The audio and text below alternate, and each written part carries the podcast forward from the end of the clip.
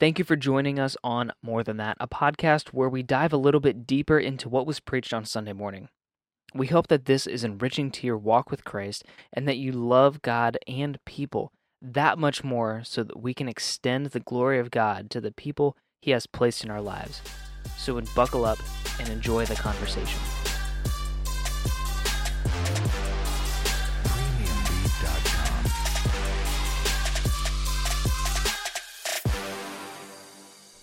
Hey, City Church, welcome back to More Than That. This past week um, was a kind of cool, cool sermon uh, because it was Joe's first sermon as, um, or after he was installed as an elder. So that was kind of mm-hmm. cool. Um, and I'm sure one that's going to be um, special in in his life as as as a big step in in um, church ministry. So, um, as you called yourself, Joe, pastor, one of you called yourself one of the pastors. Yep. Um, which I thought was cool. Um, I like Pastor Joe just kind of like flows really well. so, Pastor Joe, um, who is sitting right across from me, um, if you had an extra 10 minutes or so to um, push something a little bit harder or introduce a new avenue for the sermon that you probably just had to cut due to time or it just mm-hmm. didn't like it didn't necessarily help with the main point of your sermon, um, what would that have been? Uh, very easily, I think there were some scripture references mm-hmm. that I cut from the sermon for the sake of time that uh, I would uh, take this opportunity to read in their full length. Um, I I cut the references down during my sermon just because even though our church does have uh, a somewhat reformed leaning in its theology, most of our congregation don't really have Presbyterian backgrounds or anything of the like. So they're not yeah. really used to having, you know, long passages of scripture read in the course of the service. Even though uh, I have a feeling that, that most of our congregants would probably say they hear more scripture here than they have in a lot of other churches. Mm-hmm. Oh, yeah. Um, but in any case, yeah, um, originally I had intended to um, read more of Isaiah 65 uh, and also Revelation, pretty much all of, cha- almost all of chapter 21 and into the start of chapter 22, just because they're exciting. Mm-hmm. Because of the way that they describe, again, the new heavens and the new earth and the restoration of Jerusalem, and really talking about the the ultimate fulfillment of that restoration is the New Jerusalem, so the church and and the the full manifestation of the kingdom of God. Mm-hmm. So Isaiah chapter 65, starting in verse 17, says, I will create new heavens and a new earth. The past events will not be remembered or come to mind. Then be glad and rejoice forever in what I am creating, for I will create Jerusalem to be a joy and its people to be a delight. I will rejoice in Jerusalem and be glad in my people. The sound of weeping and crying will no longer be heard in her. In her, a nursing infant will no longer live only a few days, or an old man not live out his days. Indeed, the one who dies at a hundred years old will be mourned as a young man, and the one who misses a hundred years will be considered cursed. People will build houses and live in them. They will plant vineyards and eat their fruit. They will not build, and others live in them. They will not plant, and others eat. For my people's lives will be like the lifetime of a tree. My chosen ones will fully enjoy the work of their hands. They will not labor without success or bear children destined for disaster, for they will be a people blessed by the Lord, along with their descendants. Even before they call, I will answer. While they are still speaking, I will hear. The wolf and the lamb will feed together, and the lion will eat straw like cattle, but the serpent's food will be dust. They will not do what is evil or destroy on my entire holy mountain, says the Lord. So that's Isaiah 65. And again, of course, that is um, prior to uh, the exile, and and these are promises that the Israelites would have would have known of, they would have mm-hmm. been keeping in their hearts um, during the exile. Now, this was Babylonian exile? Yes. Okay. Yes, and the destruction of Jerusalem. Mm-hmm. Because with the Assyrian exile, that was just for the northern kingdom. So the ten northern tribes, um, they were deported. Mm-hmm. Yeah, I know that there's a couple different exiles mentioned within the within the canon, so I just want to make sure Mhm. that we got our bearings straight. Uh, and then this is Revelation chapter 21, beginning in verse 1.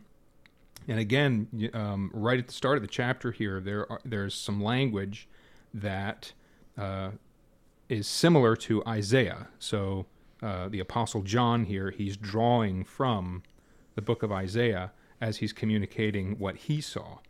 He says, Then I saw a new heaven and a new earth. For the first heaven and the first earth had passed away. That's very similar to Isaiah.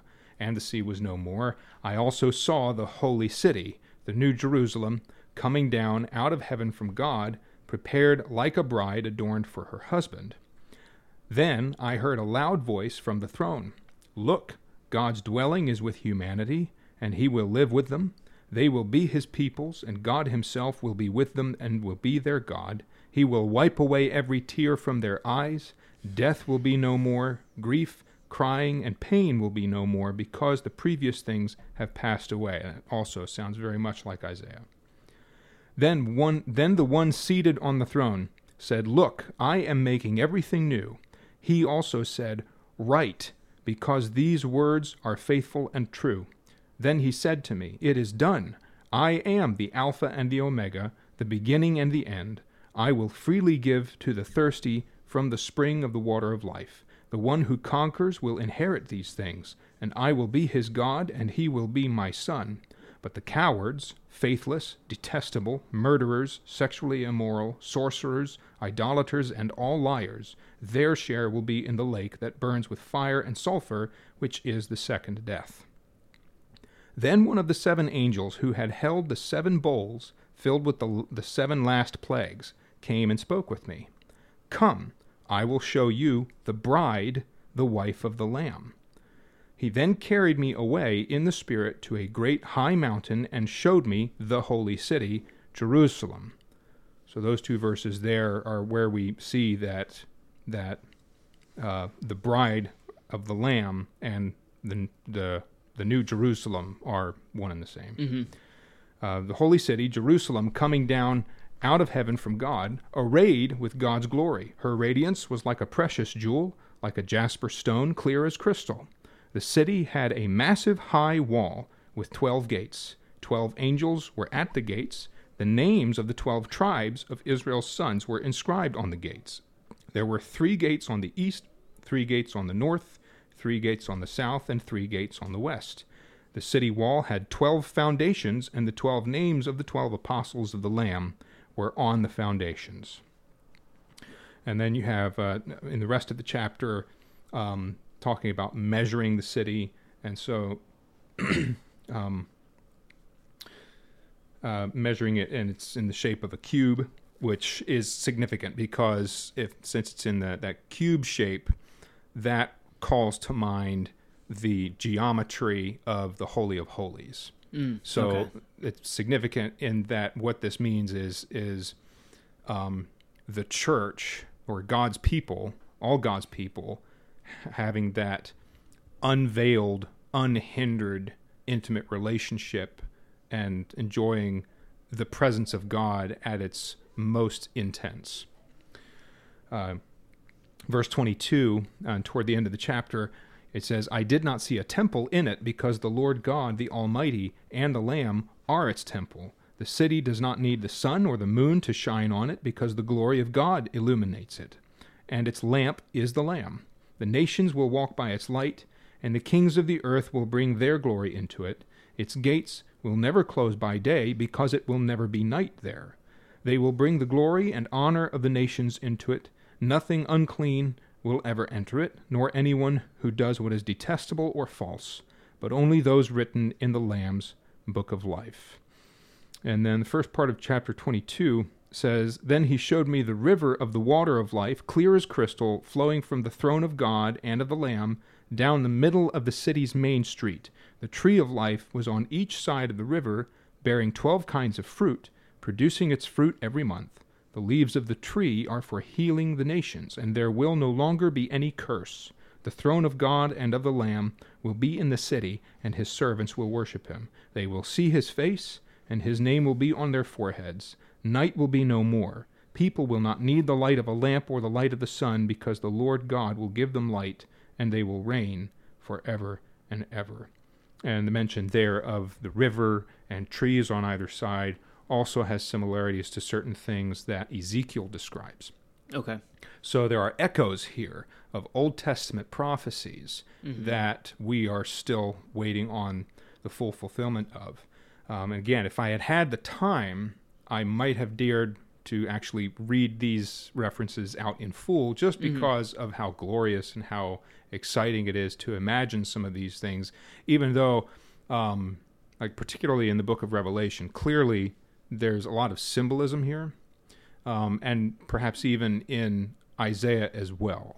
Uh, just personally, I I I don't know how much of that is strictly figurative, and how much not. Yeah. yeah. Um, I mean, clearly, you know, uh, if we think of like we know the New Jerusalem, um, I don't think it's a literal physical city. Uh, you know, for instance, if you have a city that's that's super vast and it's it's the same length and width and height, you know, why is a wall really going to make a difference? But yeah. that's Especially if it's the only one in existence. right, right. But the the funny part is, um, as you're describing it, the only thing that I could picture was the Borg cube. Uh, yeah, something. I guess something sort of like the Borg cube, but good. Yes, and not transhuman. Yes, yes. Uh, yeah, um, and I think that that's a really, really just with what you said with figurative and literal, like you're not really sure what's what. And I think that's a really good, um, really good thing to draw out, Mhm. um, especially regarding Revelation. Um, there's a lot of textual and and um, literary things that we just have to be mindful whenever we're reading Oh, yeah. something like apocalyptic literature. Well, when you come to the book of Revelation, like in most of the Bible, you you kind of want to um, you want to err on the side of literal in the sense that you or let me put that a different way. With just about every other book in the Bible, you want your basic approach to be um, to to understand the text more or less literally, unless you see indications that it should be figurative. Mm. But right at the start of the book of Revelation, John says that all of these things were communicate were communicated to him in signs. So you kind of want to reverse it with the book of Revelation, and you you you have your basic approach to Revelation as all of this was communicated in signs, and so is more or less figurative, unless the context calls for a more literal interpretation. yeah. So by literal, in in this context, you're not saying like, "Hey, this is directly translatable." It is like, "Hey, just what the words mean here is what they mean." It's not like um, you're having a metaphor in in there. You're not using figurative language to describe something. You're using plain definitions to describe something. Right. Uh, yeah, literal can be kind of a tricky, def- uh, tricky word to Mhm. define and to work with. I think one of the best, one of the best explanations I've encountered is, um, the writers of um, a, a favorite hermeneutics book of mine. Uh, it's called "Let the Reader Understand," and I believe their names were Clayton and McLaren. Okay.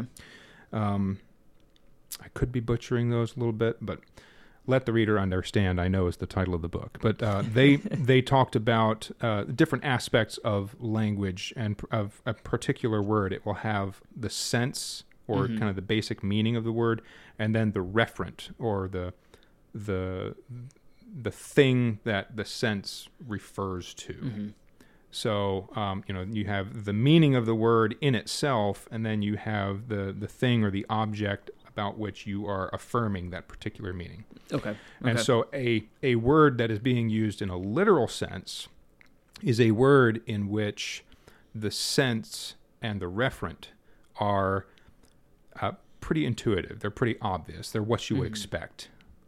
Figurative language is when you're taking the sense of the word and you're applying it to a referent that is not as obvious and not really what you would expect. Mhm. Yeah. Okay. Which I think is just in general super helpful. Mhm. Um, because as we're reading an ancient text, these are the type of things we have to keep in mind. Right. Um, especially, like I said, with Revelation, with Isaiah, and all of the prophecies, and or the prophets, major and minor, um, Mhm. and also, but also parables. Um, yes, they have a Yeah. literal. Um, they might be literally referring to historical people, but at the same time being used in a figurative type of sense. Mm-hmm. Um, so we just need to be mindful of of that whenever we're doing you know good and proper hermeneutics. Yeah. Um. So that was that was a, good thing. So, and maybe you could help me understand a little bit of the the revelation thing. Um, total kind of sidebar. Um, but the second death in in that because I have some friends Mm-hmm. um, online that are annihilationists, and ah, um, that to me rings very much of an annihilationist perspective on the eternity of the damned. Um, so, for those of you that are listening, listening that don't know what annihilation is, is that after the final judgment at the resurrection, um, the those who are part of the family of God go to be with God, and the those who are not are their souls are annihilated. They basically no longer exist. Um, and I know that there's many nuances to the position, and I, I'm just I just want to give like an overview, thirty thousand foot view of the position. mhm. Um, so what? Whenever you were looking at Revelation 21, um, what were you? What did you find out? Did you read anything about that second death? Um, I'm I'm I'm curious, generally or genuinely. Well, it's not really mentioned in Revelation 21. Uh, the reference to the second death occurs in Revelation 20. Oh, okay. Um, so that is um, at the start of chapter 20, you have Satan being bound, um, and then the, the saints reigning with Christ. Um, and then uh, and then you have the the end of the thousand years. The thousand years completed, mm-hmm. and Satan being released um, to have uh, kind of a last hurrah. Um, and then finally, at the end of the chapter, uh, verses 11 to 15, I saw the great white throne and one seated on it. So you have great white throne judgment. Mm-hmm. Um, earth and heaven fled from his presence, and no place was found for them.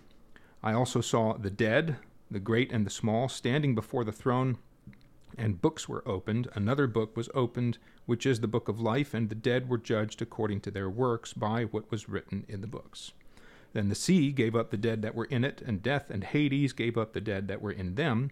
Each one was judged according to their works. Death and Hades were thrown into the lake of fire. This is the second death, the lake of fire. And anyone whose name was not found written in the book of life was thrown into the lake of fire. So that's what it says. Mm-hmm. Um, and so I suppose that uh, your annihilationist friends, when they read second death and lake of fire, um, in at least in this particular chapter, in this text on its own, since nothing else is really said of these um, of these beings that are cast into the lake of fire, they're just they're basically just finding room here Mm-hmm. to kind of insert the conclusion that well then they they just cease to exist. Yeah, and I'm not. It's not a particular topic that I'm interested in. Oh, Mhm. like overly. Like I have a general idea, um, Right. but I wasn't sure. Just as you were prepping, if you if that was something that you kind of ran across as to what um, what the second death actually was referring to. Um, if you didn't, it's okay. I was just curious um, for my my own sake. Um, But go ahead. Well, I mean in in the text, just reading it at face value, clearly the the second death um, it refers to the lake of fire and that's what it says. And this is this is a a final judgment. Mm-hmm. So you know this is it, it is the final judgment because it says that, that death and Hades and all the people whose names are not written in the book of life will be thr will be cast into the lake of fire. So uh, whenever we talk of the final judgment, whenever we talk of um, eternal torment um, as as the judgment for sin and for impenitence, uh, that's that's the second death. Mm-hmm. Okay. Um, so one of the things that you had brought up towards the end, and this is like just a big application of everything that you talked about. Mm-hmm. Um, uh, you made my ears perk up quite a bit. Um, any t- anytime that I hear the word defend in a sermon, as an apologist, my like my spidey senses tingle. Yeah. Um, quite, uh, quite intensely.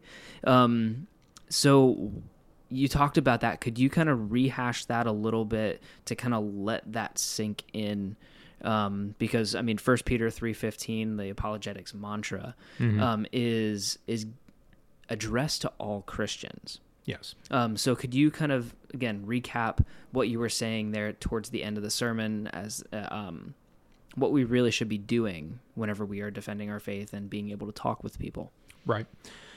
Um, so toward the end of my sermon, when I was when I was drawing an application, um, when when I was looking at uh, some of the the sort of overview material that Raf had had supplied to the elders about the ser- the the series on Nehemiah, uh, and just kind of the, the basic direction, the the theme of rebuilding was was at the forefront, and so I just have a very analytical mind. Um, You and I both. my my late uncle, uh, when I asked him just out of curiosity, one time I asked him just his general assessment of me, and he thought for a moment, and then he looked at me and said, "You are analytical almost to a fault."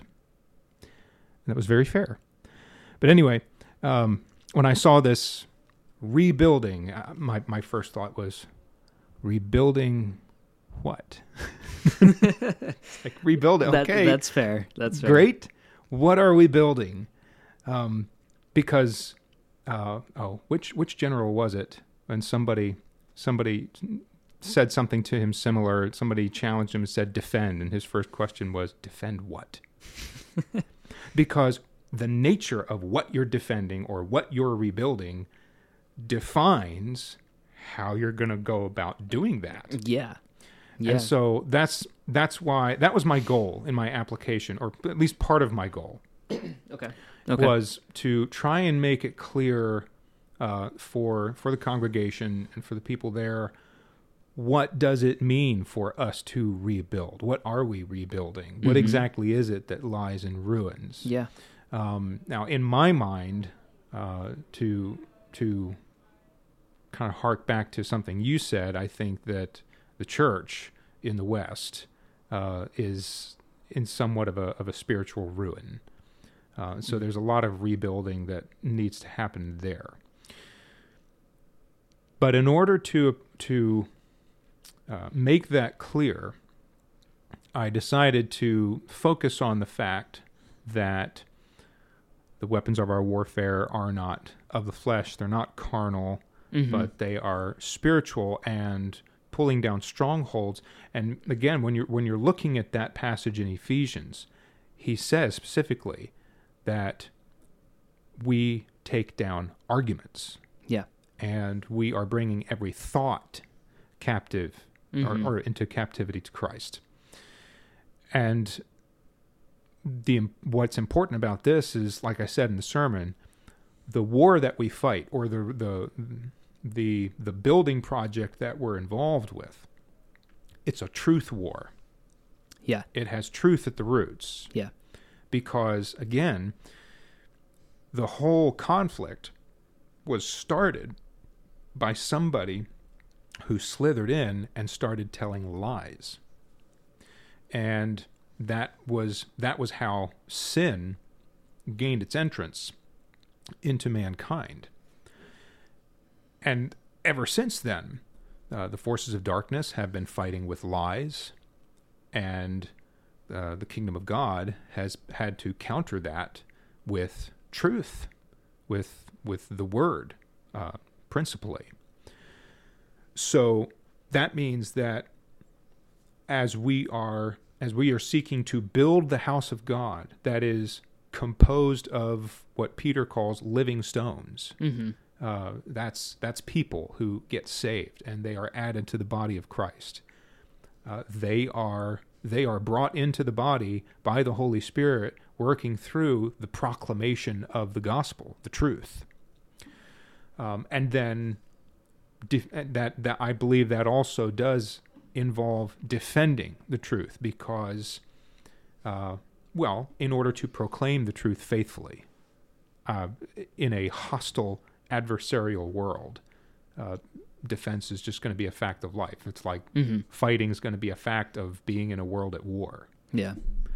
That's it's the nature of the beast. You can't get around it. no, no, and it's, Matt, that that is we're going to have that until until the new heavens and the new earth, until everything is restored and all the evil is purged from the world. When finally, can you imagine this? Finally, nobody's going to be telling any lies, That's going to be so nice. won't it? Though. You're not going to have to question anything. Well, you're not going to have to question anybody's motive or like try to figure it out. It everybody's just going to be Everybody, telling the truth. Yep, everybody's going to be clean. Everybody's heart's going to be clean. We're not even going to have to question our own motives. Yeah. That's I'm waiting for the day when God can look to can look at me and say, "You can do as you like," and that's not going to be a problem because my heart and my motives will have been so cleansed of all impurities that Mm-hmm. my desires and my wants will be completely in harmony with His. Yeah, yeah. Um, so I pulled up um, on on my computer one of uh, one of the passages. I think you may have. I don't have the list of, of passages that you ha- I don't that you referred. don't have my notes uh, here with me either. That's that's all right. Um, but Second Corinthians ten five is we are destroying arguments and all arrogance. This is coming from the New American Standard Bible. Okay. We are destroying all arguments and arrogance raised against the knowledge of God, and we are taking every thought captive to the obedience of Christ.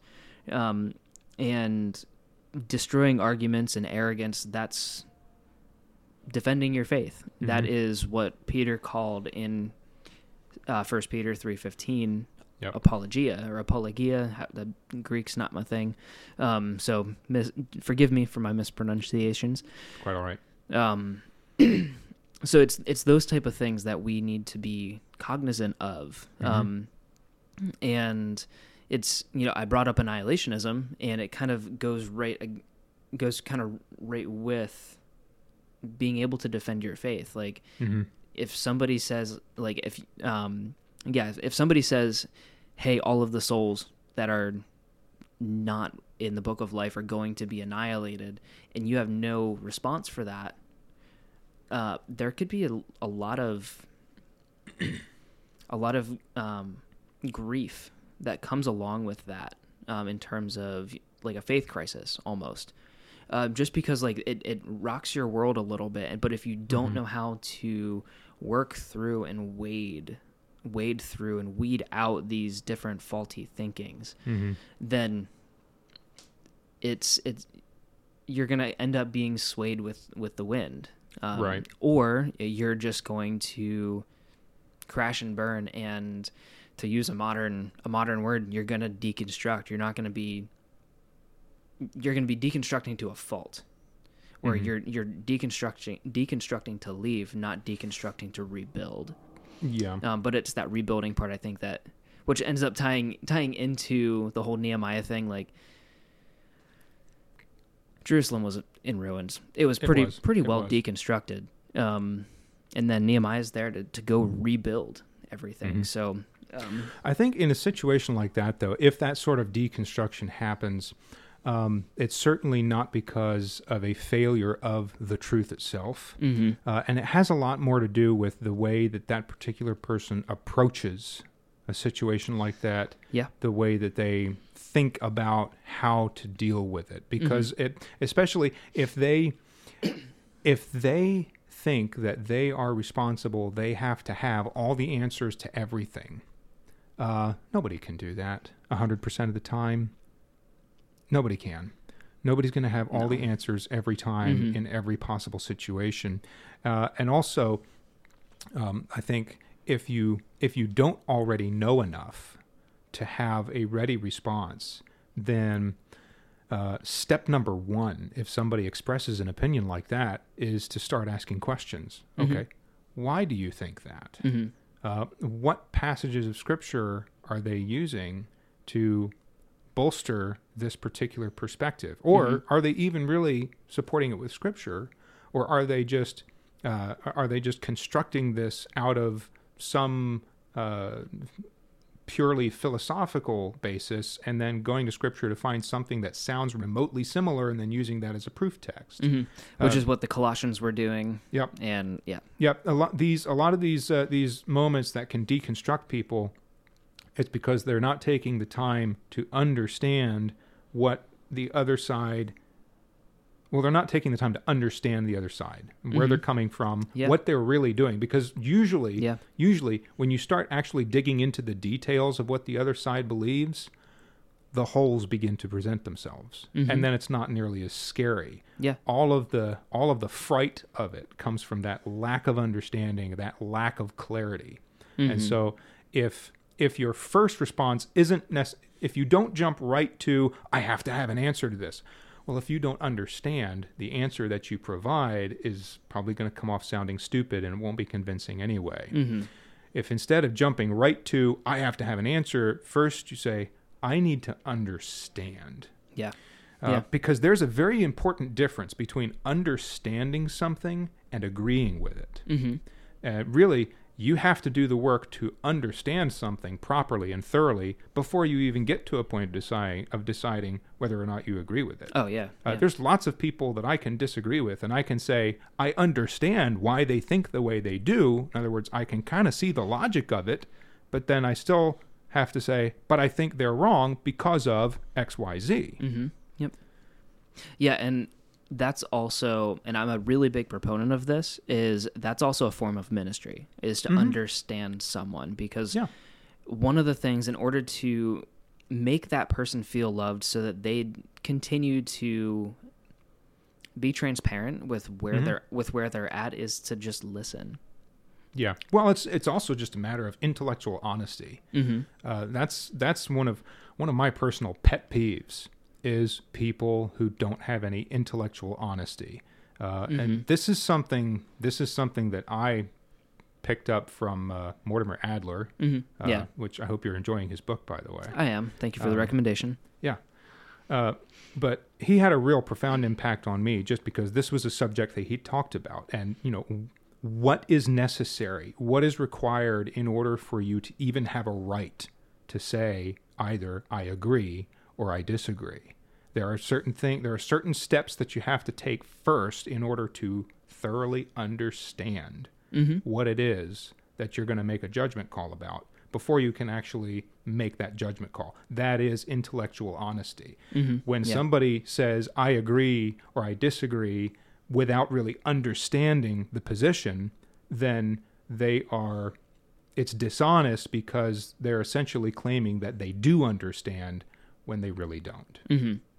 Yeah, they're taking somebody's position as their own, Yeah. and it's, um, it's a blind, it's a blind type of Mm-hmm. of belief, regardless of whether that is um, faith faith based or not. It could be economic, it could be political, it could be about your favorite sports team. Mhm. Like it, not having that intellectual honesty and go figure it out for yourself Yep. is just blind. And Christianity has never been about just believing. It's No. always um, like I I have on the background of my computer um, the organization that I work with, Ratio Christi, is one of the um, one of the banners that we have for like desktop backgrounds and stuff like that. It Mhm. says that knowledge is central to the Christian life, and I Mhm. think that the Second Corinthians passage, uh, uh, chapter ten, verse five, is a really good example of that. Like hmm arguments and thoughts; those are all knowledge things. Yep. And in order to know something, to know that um, Jesus resurrected from the dead involves doing an investigation and really asking yourself, do I believe this? What does what does the evidence have to say, um, biblical and extra or non-biblical hmm evidence have to say about this? And if all the evidence points in the direction of resurrection, which it does, then why why not hold that Right. hold that belief? And if if if the Christian faith cannot stand up to scrutiny, then we shouldn't believe it. Mm-hmm. Uh, if God is, if He really is the Spirit of truth, if He really does exist, if this world really is His world that He made, and all of the all of the facts and all of the truths are His property, which they are, Mm-hmm. then He's not afraid of anybody's questions. Yeah. And there are answers. There are some things we'll never really understand. Mm-hmm. Um, but there are answers to almost all of the questions that people might bring up. And a lot of these questions have already been hashed out. One of our problems is we're ignorant of history. Mm-hmm. Yeah. uh, and, and and the history of the defense of the faith. hmm And I, I think, and that's one of the things I really enjoy about uh, our brother, brothers and sisters in the Eastern Orthodox Church, is they harp on church history, Sure. and it's like, cool, thank you for pointing me in that direction. I Mhm. had no idea, um, and that's that type of thing that we can, we should be embracing Yep. is that Yep. correction towards things. Yeah, that's another important thing is recognizing that there are people that we can have uh, very serious fundamental disagreements with, um, but we still need to be able to admit there are things we could possibly learn from them. Oh yeah, yeah, for sure. And that's again, that's I was having a super long discussion today about Hmm. the second commandment. And there are things from the Roman Catholic Church. I don't think that it's a totally bunk organization and and and church. There's flaws just like every organizational church has, just like Mhm. every church has. Um, but one of the things that I really enjoy about how they work with the second commandment is just the reverence that they have for those that have come before them in the faith. Um, Hmm. in in the sense of they look to them for for guidance. In in yes, they they pray to them in in a, in a certain sense as as if I were to ask you to Yeah. pray to pray for me. They they that's what they mean by pray. Mhm. Um, but they're looking. They look to them and their they their lives as as guidance, like we would with Paul. Mhm. Um, and I think that that's a really cool kind of tidbit that we can take from the Catholic Church and say, hey, that's cool. What does that look like in the Protestant sure. um, iteration of Christianity? Um, so, but yeah, um, total rabbit hole tangent. well, that's all right. Uh, going back real quick to the issue of faith, hmm um, I personally think that the dividing line between what we call faith and what we commonly call knowledge hmm is very blurry. Actually, I I would basically, for my own part, I would Mhm. say that what we commonly refer to as knowledge really is just faith. hmm Because the vast, vast, vast majority of things that we claim to know are really things that we just believe for more or less valid reasons. Yeah. Yeah. Um, anything that you anything that you come to as a conclusion at the end of a series of logical steps is an article of faith. It's not something Yes. that you know because you're not in you're, you're not in immediate infallible contact with the reality of that thing but it's something that you believe for these reasons. And that's the way that the bible does present faith. Uh, i think that the the view that faith is just sort of this ambiguous nebulous thing that kind of has power in itself. So if you if you just have faith then it'll all turn out all right. The bible doesn't teach that. Uh, hebrews 11 which is one of the, the main passages where people kind of take that from you know the uh, faith is the the substance of things hoped for the evidence of things Mhm. not seen that word translated substance i think would be better translated assurance Mm. It's Mm. our confidence of things hoped for.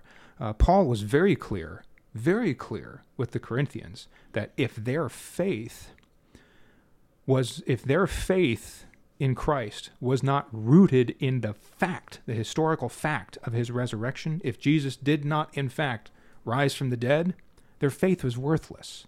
And it's not because the faith itself had failed, but it's because their faith was placed in a Savior who couldn't save. In other words, your faith is only as good as as the God that you believe in Yeah. Because the faith itself doesn't have any power to do anything really. It is the power of the God in whom we trust. Mm-hmm. Yeah, and that. Um, so I, I, I love the internet because I can look things up while I you're have a really talking. love hate relationship with the internet just because yes, yeah, it's it's tremendous it's tremendously convenient but uh, two Yes. two primary reasons uh, one which is somewhat less important to me it's becoming more and more a uh, a censored and controlled uh, outlet of information oh yeah, um, and it's going to become less reliable. Books are never going away, people, because uh, you can publish a lie for free online. But you know, if you're going to publish it in a book, you've got to you've got to commit some money to it at least. mm-hmm. Uh, but more so than Yeah. that, I just I don't see how the internet has actually benefited mankind in the long run. Generally, it's made things a lot more convenient, but it it has yeah. I think it's I think it has uh, very much contributed to our our uh, moral and spiritual degradation and Mm. rot. Oh yeah, I'm definitely has majorly contributed to that. Um, but one of the cool parts and the redeeming qualities of the internet is probably I think my favorite um, website when I need to look something up Bible related or like uh, scripture related. Um, Bible Hub. Just I like the layout of it. Plus I like the color blue that they use. Um, I've, al- I've- favorite color? um I, I don't know i've always liked sky blue looking colors um but it's got it's got an interlinear format that i really like as well um and i i was looking up you know assurance and substance and, and Mhm. as a uh, it is in the original within um hebrews 11 1 and it's just it's interesting because that is the exact word that we use for um, the marriage between um, Christ, the, the Son, and Jesus, the man, Oh, right. Yep. Hypostasis. Uh, yeah. So the foundation. Yeah. Yeah, and that's that's the same word, Mhm. um, at least in the Greek. I don't know what it what it translate translates into Latin, but it's that was so that was kind of interesting to see that hmm um, that spiritual and physical marriage between something that we call faith, uh, but also, um, again, a loving loving the internet and to help with understanding what what belief and knowledge really is. Um, there's a guy named uh, Edmund Gettier hmm um, who was is super famous for his Gettier cases, but also this thing called justified true belief.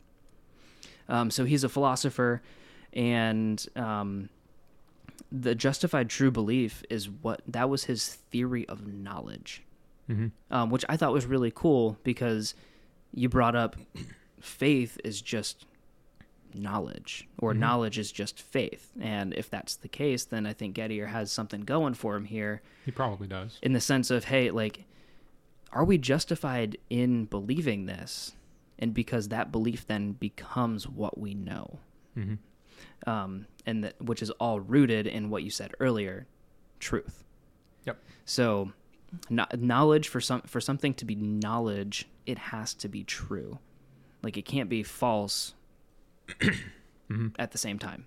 Um, so it's it's those type of things that uh, really intrigue me as as a as somebody who's uh, in the church and living a, a Christian life. It's like okay, cool. What is true? hmm Because then that also helps us understand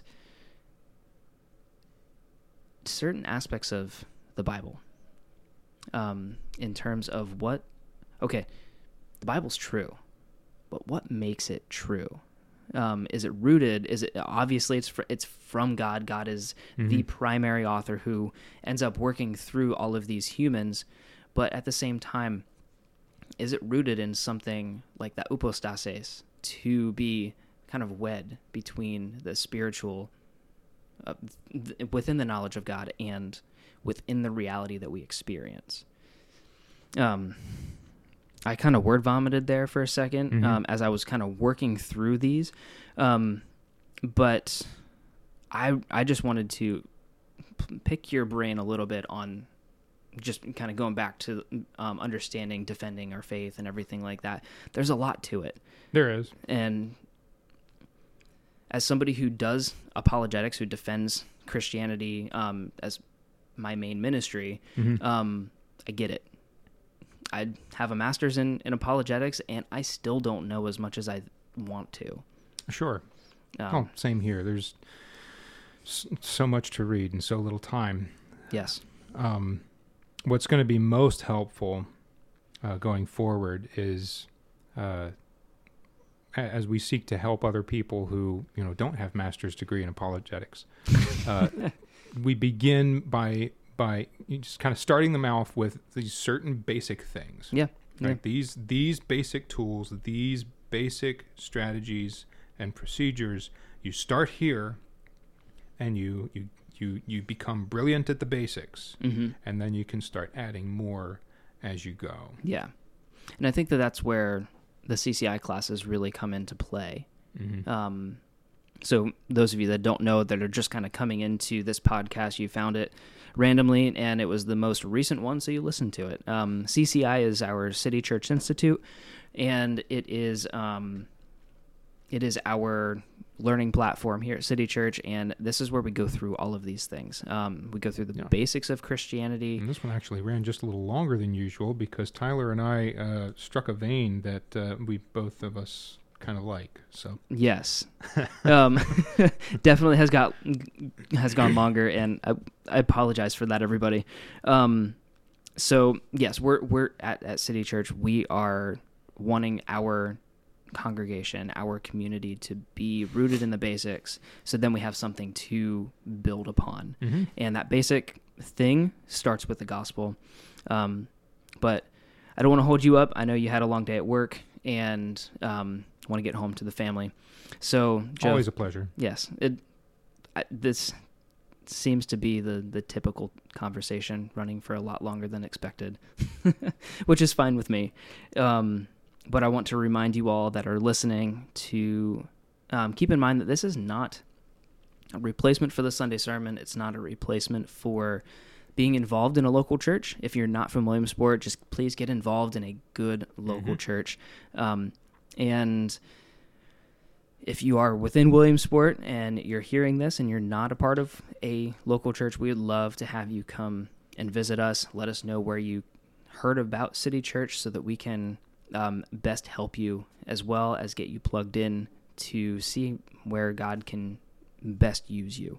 So, Joe, um, thank you for unpacking this uh, Sure. next section of, of Nehemiah, and we will see you all next week.